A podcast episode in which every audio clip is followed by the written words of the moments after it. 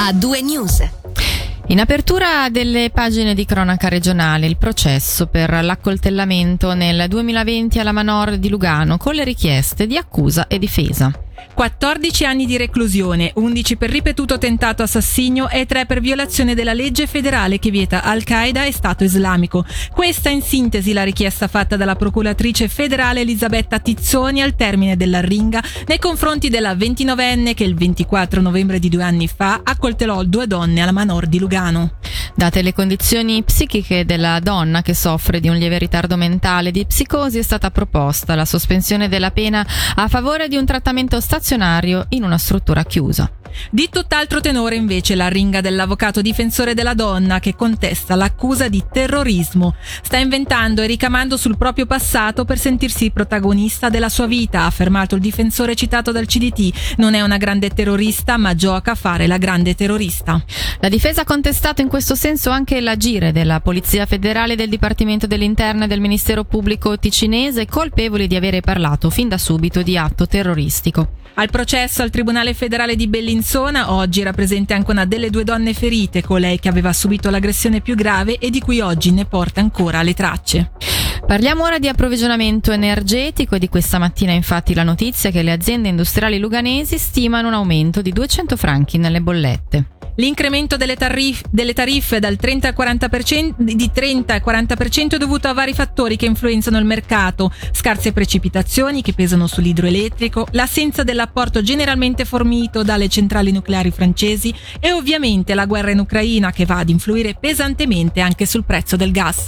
Su tutti questi fattori e su cosa comportano torneremo nel corso della trasmissione. Questa mattina in conferenza stampa le AIL hanno infatti anche colto l'occasione per presentare i risultati del 2021 volgendo lo sguardo verso il futuro anche in considerazione della difficile situazione attuale. Al microfono di Michele Sedilli sentiamo il CEO di AIL Andrea Prati. Dai risultati spicca soprattutto la costanza dell'azienda nel generare reddito e soprattutto generare servizi al cittadino. Quello che spicca dal punto di vista del dettaglio invece è questo progressivo spostamento verso una produzione di energia sempre più locale e sempre più sostenibile. In eh, risposta a quelle che sono le nostre ambizioni nell'ambito della sostenibilità, seguendo quelli che sono i dettami degli obiettivi di sviluppo sostenibile dell'ONU, ma seguendo soprattutto, e questo è di strettissima attualità, quello che è la voglia del nostro paese di rendersi maggiormente indipendente dall'estero. Si può quantificare l'energia locale prodotta e consumata? Sul totale della distribuzione nel nostro comprensorio la quota è ancora molto timida, molto modesta, siamo attorno al 4%, però se andiamo a sommare tutta l'energia che percepiamo da nostre partecipazioni rispettivamente da contratti a lungo termine in ambito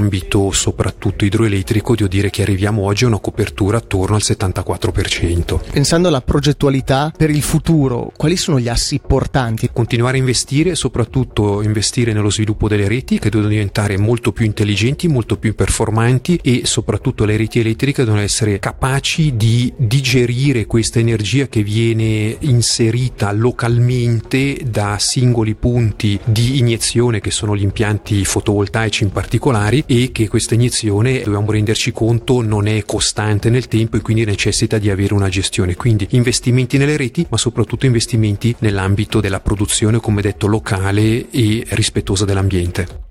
Voltiamo pagina, due verdi, due socialisti e una candidatura della società civile. Il Comitato dei Verdi conferma la disponibilità alla creazione di una lista diaria per le prossime elezioni al Consiglio di Stato e auspica che la formula venga approvata anche dalla conferenza cantonale del PS prevista settimana prossima.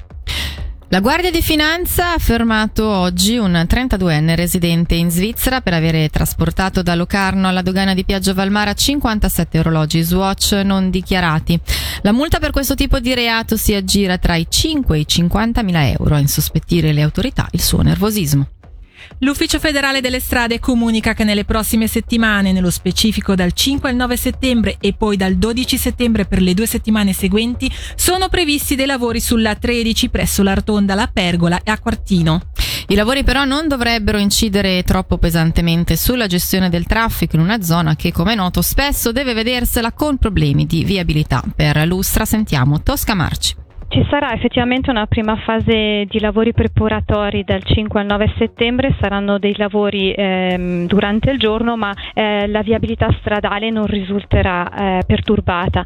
Ci saranno invece dei lavori notturni a partire dal 12 settembre per circa due settimane il traffico eh, sarà gestito dove necessario da agenti di sicurezza e mh, mm, sarà prevista anche una deviazione, però anche in questo caso non prevediamo grandi perturbazioni alla viabilità stradale. Sempre nella zona eh, era previsto per eh, insomma, questo periodo, il mese di settembre, di togliere la deviazione che c'è al momento di inserire un, un semaforo. Cosa ne è di questo piano adesso che partiranno questi lavori?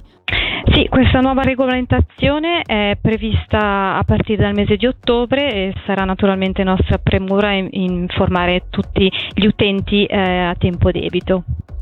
Anche il partito Il Centro propone la sua ricetta per rimpiazzare i livelli alle scuole medie. Dopo le proposte di PLR e Sinistra, il partito Il Centro ha presentato quattro atti parlamentari, lo riporta Ticino News. La proposta, afferma il deputato Alessio Ghisla, prevede l'inserimento di indirizzi specifici in matematica e tedesco e il potenziamento del servizio dopo scuola per gli allievi in difficoltà. Sul tema dei livelli, lunedì prossimo tornerà ad esprimersi anche il Dipartimento dell'Educazione, della Cultura e dello Sport con una conferenza stampa. Ci spostiamo ora sulle rive del Ceresio, dove si è aperta da pochi minuti la prima edizione del Lugano Cyber Security Forum, il cui tema centrale è la sicurezza informatica, un tema sempre più importante e dibattuto che ha un impatto diretto su cittadini, aziende, enti ed istituzioni. Allo scopo di implementare la sicurezza informatica è dunque importante la collaborazione tra partner pubblici e privati, unita alla condivisione di buone pratiche attraverso piattaforme che alimentano il dibattito pubblico. Ci dice di più Alessandro Trivillini, responsabile del servizio informativa forense della SUPSI, tra i promotori dell'evento tema è la sicurezza informatica, in particolare il, la gestione del rischio cibernetico che ormai coinvolge e riguarda tutte le aziende, le pubbliche amministrazioni, le istituzioni, ma anche i singoli cittadini. Chiunque dotato di un dispositivo elettronico che si allaccia alla rete internet dovrebbe prestare attenzione alla sicurezza delle infrastrutture e dei dati. Gli ospiti sono ospiti importanti, un, un evento di alto livello. Abbiamo il delegato svizzero per la cybersicurezza, il dottor Florian Schutz, abbiamo il principal architect di Microsoft Team, Andrei Belenco. Poi abbiamo un'azienda importante in The Cyber Group STA, con l'ingegner Lezzi per la parte tecnica. Abbiamo Regis Dubois per la parte che riguarda le assicurazioni nella gestione del rischio cyber e poi abbiamo l'avvocato Talleri per tutta la parte legale. Nell'ottica di implementare la sicurezza informatica, perché la collaborazione tra pubblico e privato è fondamentale per garantire una corretta informazione e sensibilizzare quindi l'opinione pubblica? Perché la sicurezza informatica ormai è presente ovunque e non è più possibile gestirla in modo verticale, quindi mi passa l'espressione in modalità one man show. Bisogna fare squadra, bisogna farla bene, in Ticino ci sono delle eccellenze in questo campo o in tanti campi. Quello che abbiamo fatto noi con questo gruppo di lavoro a guida SUPSI, col servizio informatica forense del Dipartimento Tecnologie Innovative, è stato quello di aggregare queste eccellenze creando questa alleanza che potesse in forma trasversale interdisciplinare coprire tutta la filiera della sicurezza, quindi gli aspetti legali, gli aspetti tecnici, gli aspetti assicurativi gli aspetti forensi post incidente fino ad arrivare alla documentazione, alla ricerca delle prove da portare in sede probatoria nel modo corretto, oggettivo e riproducibile. A Lugano Cyber Security Forum seguiranno altre iniziative? Sì, questo quello che ha organizzato la prima edizione del Cyber Security Forum, di cui il Casino della città di Lugano ha subito colto l'opportunità e il valore e lo ringraziamo di nuovo per l'ospitalità e l'accoglienza, è proprio quello di dare continuità e creare creare un evento ricorsivo con altri eventi intermedi che possano dare accompagnamento proprio con questo gruppo di lavoro fatto di eccellenze e di competenze trasversali. È stata inaugurata pochi minuti fa alle 17.30 ad Ascona la tappa di Earth Beats Tour 2022. Si tratta di un'installazione urbana itinerante che ha già toccato Berna, Lucerna e Zurigo. Il progetto a scopo benefico, voluto da Claude Knie, è sostenuto dal municipio di Ascona tramite Dicastericultura e Turismo. Chi passerà da Piazza Torre fino al 18 settembre potrà ammirare dei cuori giganti che mirano tramite la catena della solidarietà a migliorare la condizione di numerosi bambini che soffrono in Svizzera. Sentiamo la capo di Castero Cultura del Borgo, Michela Ries.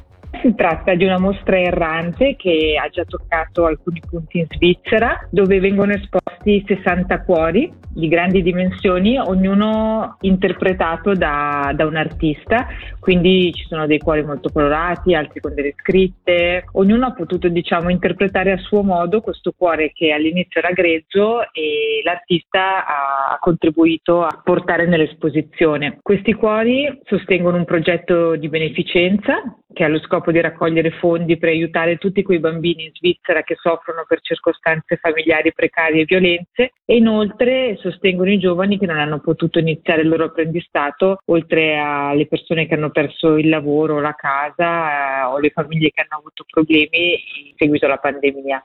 Quindi è un progetto diciamo benefico, sostenuto ed organizzato da Claudia Cni e le donazioni vanno direttamente alle persone colpite tramite la catena della solidarietà. Sarà da Scona fino al 18 settembre e per noi ha una valenza diciamo anche turistica, nel senso perché sono molto belli, molto colorati da vedere e danno un tocco in più alla Piazzale Torre per questo periodo. A due news.